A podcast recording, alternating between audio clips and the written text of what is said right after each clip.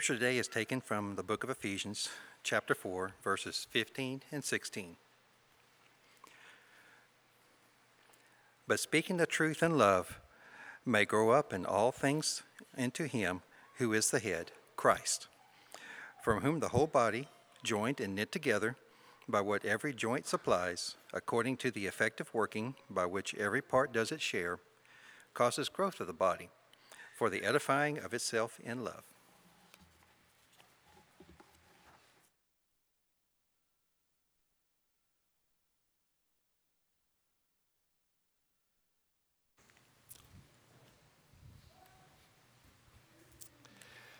Good morning.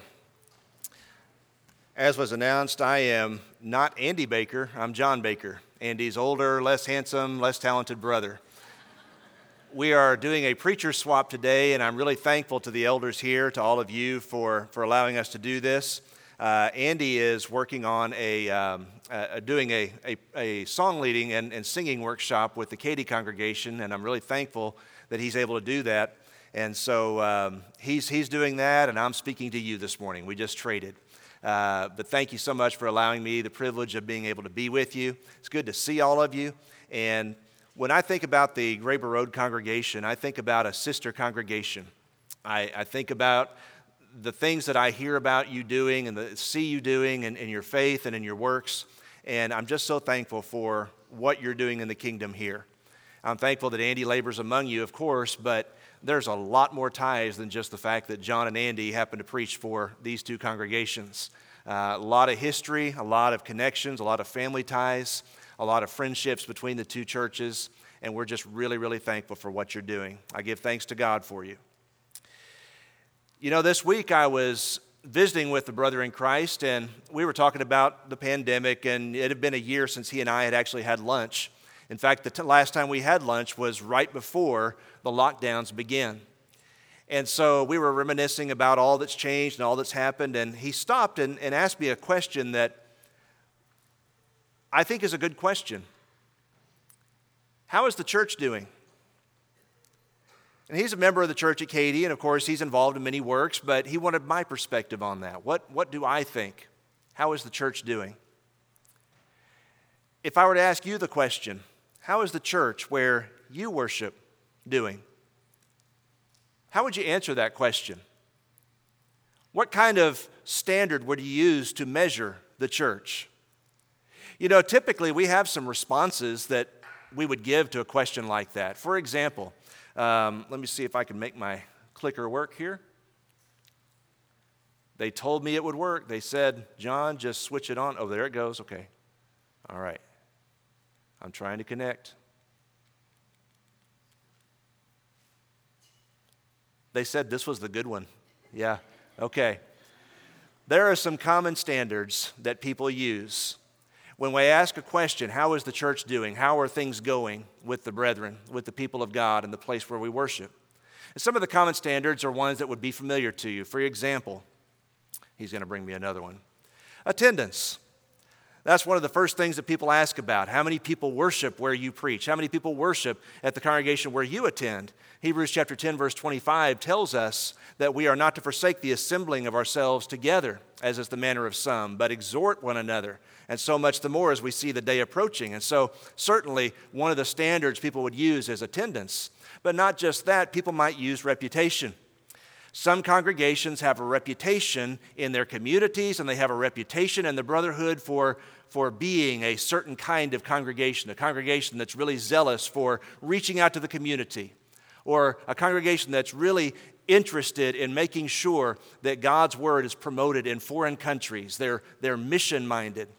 And so, a reputation. In Revelation 3, verse 1, when Jesus wrote a letter to the church at Sardis, he said, you have a name, you have a reputation that you are alive, but you are dead. So just because we have a reputation doesn't necessarily mean that it's the same reputation the Lord would give it. Some congregations are characterized by great numerical growth, especially if we're in a community that's growing demographically. Sometimes that has an effect on the Lord's church. New families move into town and they're members of the church already and they place membership, and that's a wonderful thing. There are opportunities for Bible studies. And so when somebody asks the question, well, how is the church doing?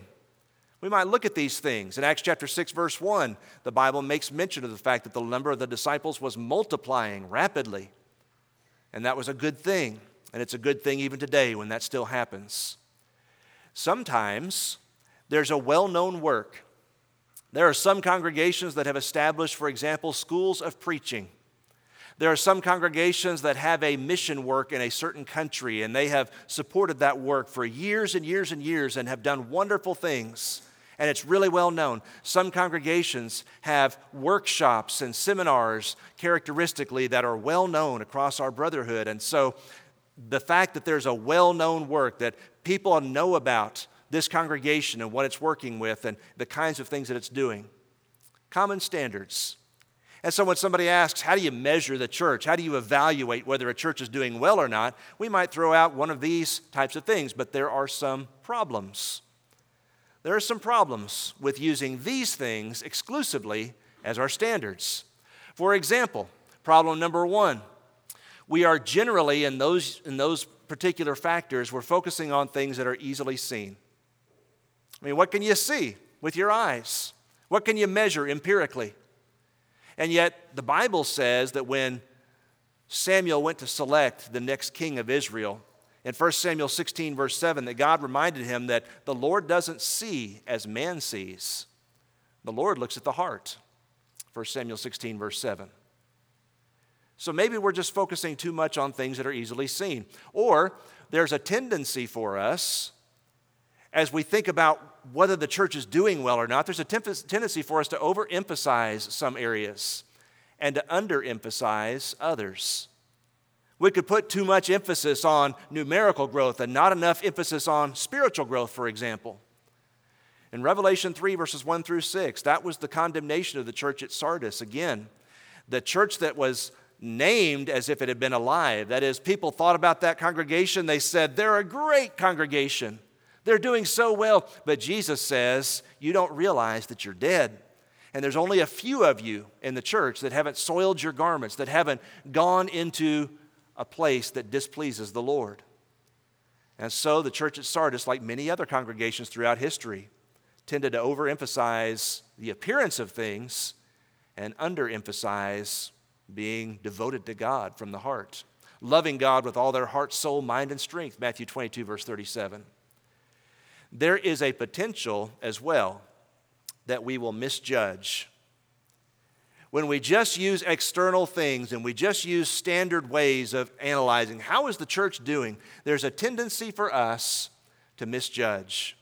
In James chapter 4 verses 11 and 12, the Bible warns us about criticizing our brethren. It says, when you criticize your brother, when you speak evil of him, you crawl up into the judge's seat and you take the place that is rightfully reserved for God and you not only sit in judgment on your brother, you sit in judgment on the law of God itself.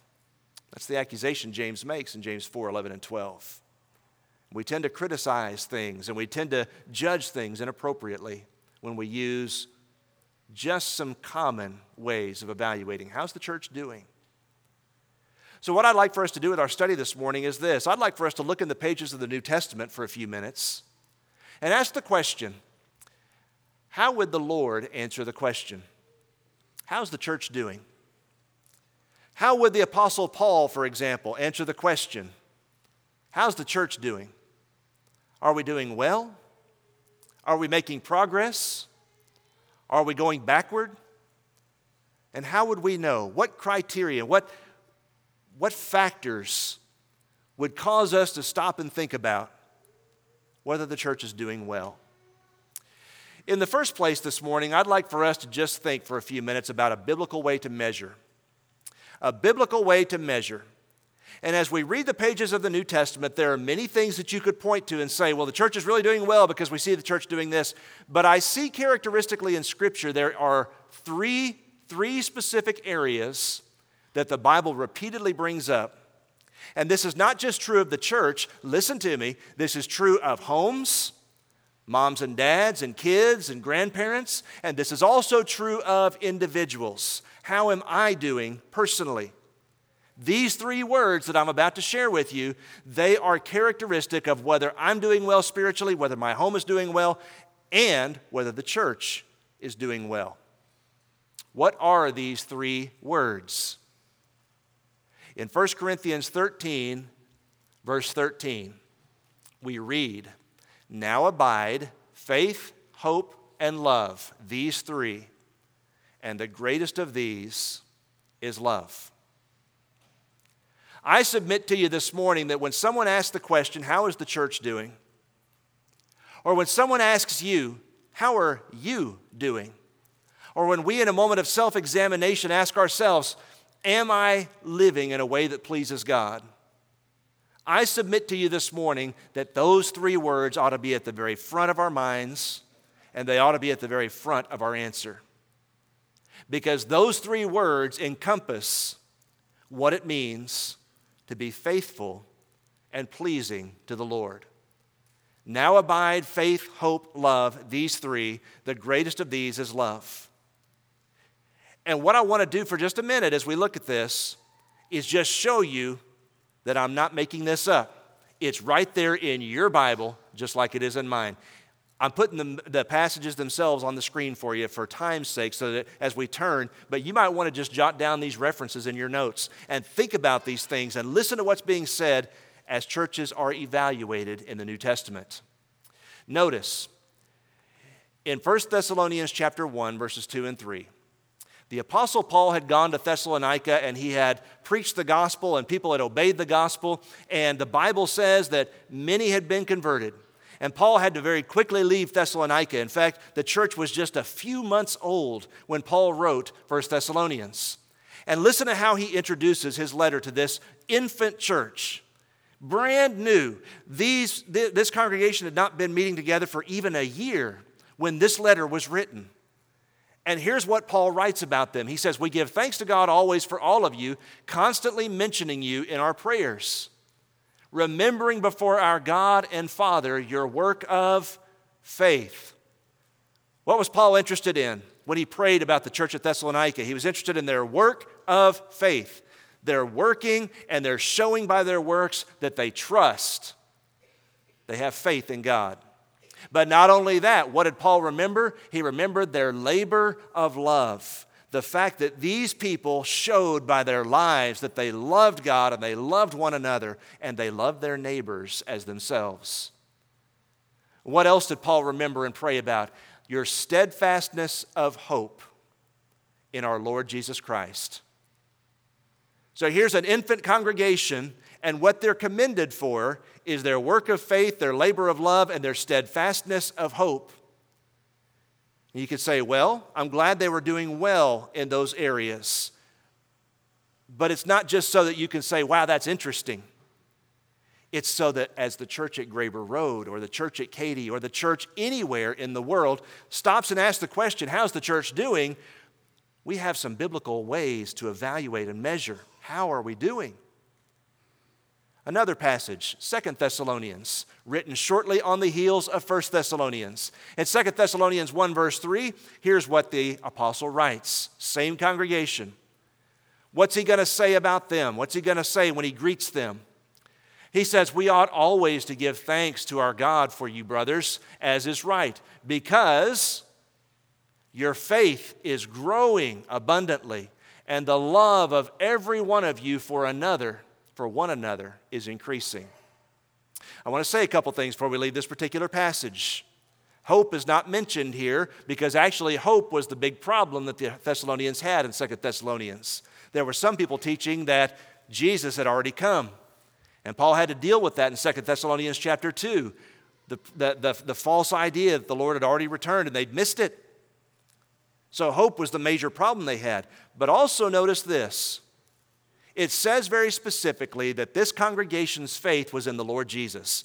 They believed in who Jesus is, they trusted in what Jesus was able to do, and their confidence didn't just stop when they were baptized. They didn't just believe in Jesus until they were immersed and now we're on our own. They kept on believing in Jesus, and that affected everything about how they thought about their lives, and they thought about their work, and they thought about their relationships. Their faith was in Christ.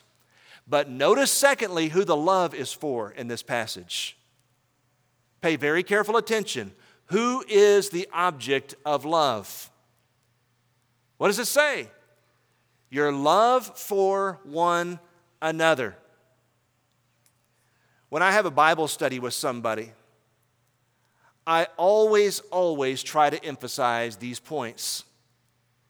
When we become Christians, it's about me and God. It's about me and my relationship with God. God will forgive us of our sins. God will wash us clean, and that's a wonderful thing. But in the New Testament, you also see that when I am washed clean by God, when I become a Christian, one of the effects of being a Christian is that I start to love other Christians. And I can't effectively be growing in ways that please God unless I'm loving other Christians. Somebody says, Well, why do I have to? Why should I attend services? Why should I be a part, an active part of the body of Christ that meets at Graber Road or wherever you worship? Why should I do that? It's because this is a mark of spiritual health. Your faith is in Jesus and your love is for fellow saints. That's what the Bible teaches. What do you see in the church where you worship? Do you see faith in Christ? Do you see love for one another? Another passage, Colossians 1, verses 3 through 5, lest we just limit this to Thessalonica. There was a church in a city called Colossae. Paul had never been to Colossae. Paul did not establish the church at Colossae. A man named Epaphroditus did, or uh, Epaphras, excuse me. He established the congregation at Colossae. And so, as Paul writes to them in Colossians 1, verses 3 through 5, here's what he writes. He says, We always thank God, the Father of our Lord Jesus Christ, when we pray for you, since we heard of, and here it is again, your faith. And who's their faith in? Their faith is in Christ. And we also heard of the love that you have for all the saints. There it is again. It's a love not just for my fellow man, although that's necessary. It's not a love for the lost, although that's essential. It is a love specifically for one another. And because of the hope that is laid up for you in heaven. How's the church doing in Colossae? Paul says they've got faith in Jesus, they've got love for all the saints, and they've got a hope that they've heard about, and it's laid up for them in heaven. And they're living as if this world is not their home. They're living as if they're going to be somewhere forever. They have hope, and it shows. That's how they evaluated churches in the New Testament. Ephesians 1 15 and 16, and again in verse 18 of that chapter. The book of Ephesians, written to a congregation in a place called Ephesus. Paul's praying for them. He says, For this reason, because I heard of your faith in the Lord Jesus and your love toward all the saints, there's those expressions again. I do not cease to give thanks for you, remembering you in my prayers. And then when you get down to verse 18, the Apostle Paul writes, Having the eyes of your hearts enlightened, that you may know what is the hope to which he has called you How's the church doing in Ephesus? What are you praying about for the church? You know, when I think about the way I pray for the church, a lot of times I pray for spiritual growth and I pray for people to know the Lord and I pray for people to have a better relationship. But if I think biblically, I really ought to be praying about our faith in the Lord Jesus Christ. And I really ought to be praying about the hope that all of us share and I really ought to be praying that we would know that hope better. And I really ought to be praying that we would love one another more, especially, especially when other people, other Christians, are hard to get along with. Because that never happens here at Graber Road, does it? Fellow Christians are not hard to get along with here. Sometimes, I'll just tell you, sometimes in Katy, brethren are kind of hard to get along with. And we don't always see eye to eye on some things. And we need to love one another in the midst of those things. Because you see, Jesus puts us into the church so that we can love one another. And Jesus also uses our brethren to chip off our rough edges and to mold us and to make us more like Him. It's His body. And one of the reasons why God allows us to experience conflict in the body sometimes is not so much so that we can win our arguments, it's so that we can become more like Jesus. Love for all the saints. You look at passages, biblical way to measure. Hebrews 10, 22 through 24. I'm almost done with this section of the lesson, I promise, but I want to make the point. This is how churches are evaluated in the New Testament. This is the measurement. This is the way that Bible writers measured congregations. Hebrews 10 22 through 24, you might recognize this is the passage that talks about why we ought to attend. Do not forsake the assembling of yourselves together. But I want you to see as you read this passage, it's also about faith, hope, and love. Look at what it says. Let us draw near with a true heart in full assurance of faith. With our hearts sprinkled clean from an evil conscience and our bodies washed with pure water, let us hold fast the confession of our hope without wavering. Hold on to that hope. Hold on to the promises of God. For he who promised is faithful. And let us consider how to stir up one another to love and good works. How do Bible writers evaluate congregations? Faith, hope, and love is the answer. You turn over to the book of Revelation, you read those letters to the seven churches of Asia Minor. Not all of them contain faith, hope, and love per se, but they all contain these elements. Jesus writes to the church at Ephesus in Revelation 2, verse 4 You have left your first love. In Revelation 2, verse 10, Be faithful until death and I will give you the crown of life. He didn't say, have another gospel meeting and grow the church by 20% and make sure that your budget is, he said, be faithful until death. That's how I know that you're doing well. How do we know that we're doing well in the Lord's sight? You did not deny my faith. When other people started to speak against the gospel and they started to undermine godliness, you held on to it. You didn't deny it. How do we know we're doing well in the Lord's sight? Revelation 2, verses 18 and 19. I know your works Jesus says, your love, your service, your faith, and your patience or hope. Even the Lord Jesus looks at congregations and says, What I'm looking for in the church at Graber Road is faith and hope and love. Those are the things that matter. Those are the things that want our attention. With all that said, and by the way, there are many other passages in the New Testament that would bear this out as well. Let's do this. Let's use the remainder of our time this morning to ask the question how do you measure faith in a congregation? And how do you measure hope? And how do you measure love? In a New Testament church in 2021, what kinds of questions, as we ask the question, how's the church doing, should we be asking? Measuring faith, first of all. When we measure faith, we might ask questions like this. By the way, faith always has an object. Faith is in a person. It's not just saying, "Well, I hope things are good. I hope things get better and, you know, we're just going to we're just going to float this out there and see if it works." No, faith is listening to who Jesus is and putting our trust and our confidence in him. And so as we ask questions about measuring faith, we ought to ask questions like this. Number 1, is the Bible being boldly preached and taught. Jude, verse 3 contend earnestly for the faith, once for all delivered to the saints. Congregations are as strong as the pulpits or as weak as the pulpits that they hear from on a weekly basis. No congregation ever became stronger than the teaching that they regularly hear. And so there needs to be an emphasis. Is the whole counsel of God being emphasized? Not just bits and pieces, not like you go to the cafeteria and you just pick the things that you like, but eating everything that's found in the Word of God. Man shall not live by bread alone, but by every word that proceeds from his mouth. Matthew 4, verse 4. Acts 20, 27. I did not shun to declare you the whole counsel of God. Congregations need a steady diet of God's word, all of God's word not observing the Passover on difficult topics and difficult subjects and difficult issues, is the whole counsel of God being taught.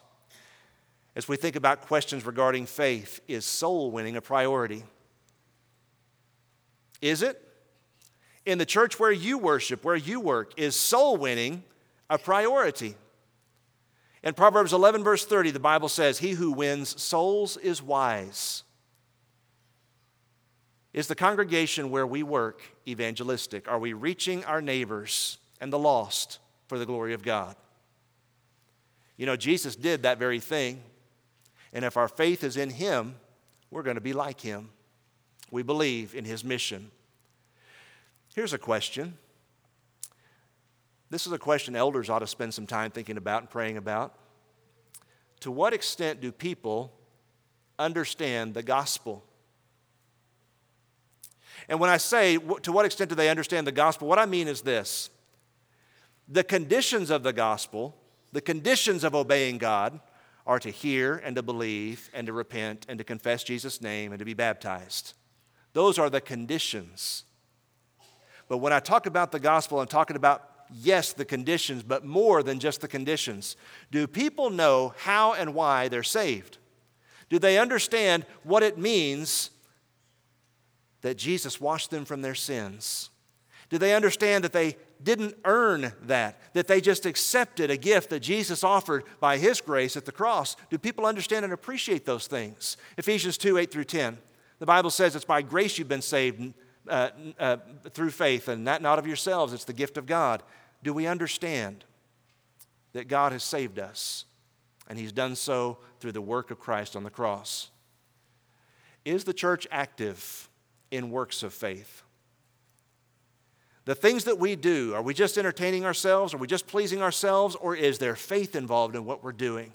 Again, in 1 Thessalonians 1, verse 3, your work of faith, your labor of love, your patience of hope. The idea of people working and getting to work because they believe so much in Jesus Christ. How's the church doing? What do you see in their faith? Here's another question Are Christ like virtues easy to see? Is it easy for us to see patience and kindness? Is it easy for us to see the boldness of Christ and the way he taught? Is it easy for us to see that Jesus really is our hope? He really is our everything. He really is our all. Those are questions of faith. How do you measure faith? Those are questions. How do you measure hope? Some more questions to ask. Every congregation, every family, you know, stop and think about these things. We might have a quote unquote Christian home, but we never really talk about the Lord Jesus, and we never really talk about the gospel, and we never really talk about what we're doing because we belong to Christ. It's not just churches, it's families and it's individuals that this applies to. How do you measure hope? What do you hear when you hear the church pray? I would challenge you as homework this afternoon to read Acts chapter 4, verses 23 through 31, one of the first prayers that the church offered in the New Testament. They were being persecuted and they prayed about that persecution. And instead of asking for God to deliver them from their persecution, you know what they asked for? Boldness, so that they could keep on preaching. That's hope. We know this message is true, oh God. We know your word is right.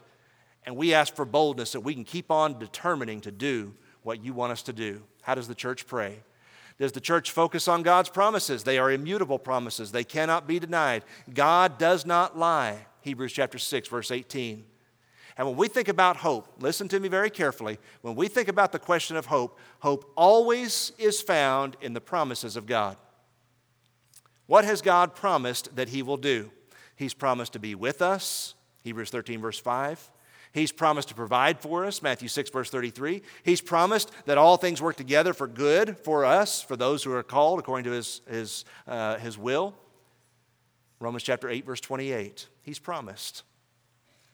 Hope is found in his promises. Is the church hopeful generally or discouraged generally? Every congregation goes through periods of discouragement. Every person goes through periods where we're down. But when we ask the question, is the church hopeful or discouraged? We're asking the question, do we know that there's something better out ahead for us?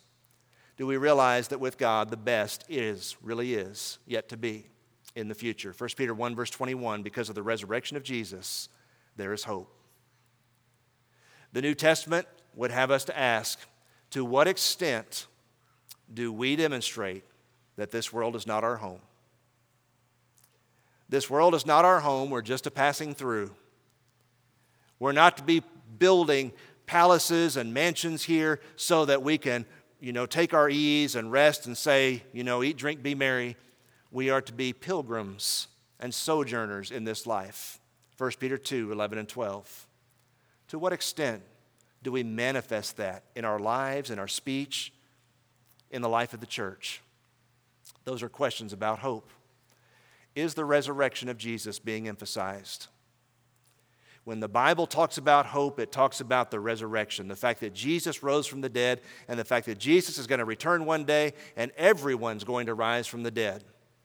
1 Thessalonians chapter 4 verses 13 through 18 comfort one another with words like this. They're words of hope. The resurrection of Jesus gives us hope. 1 Peter 1 verse 3 God has begotten us again unto a living hope through the resurrection of Jesus Christ the Bible teaches those are hope questions and then as we evaluate the church and we measure and ask how's the church doing how about love love questions and remember very carefully yes, we're supposed to love God, and yes, we're supposed to love the lost, but we're talking about a special kind of love here, biblically.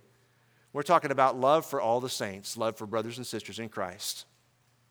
Some questions worth considering. Number one, are patience and kindness easily seen in the church where you worship? Patience and kindness.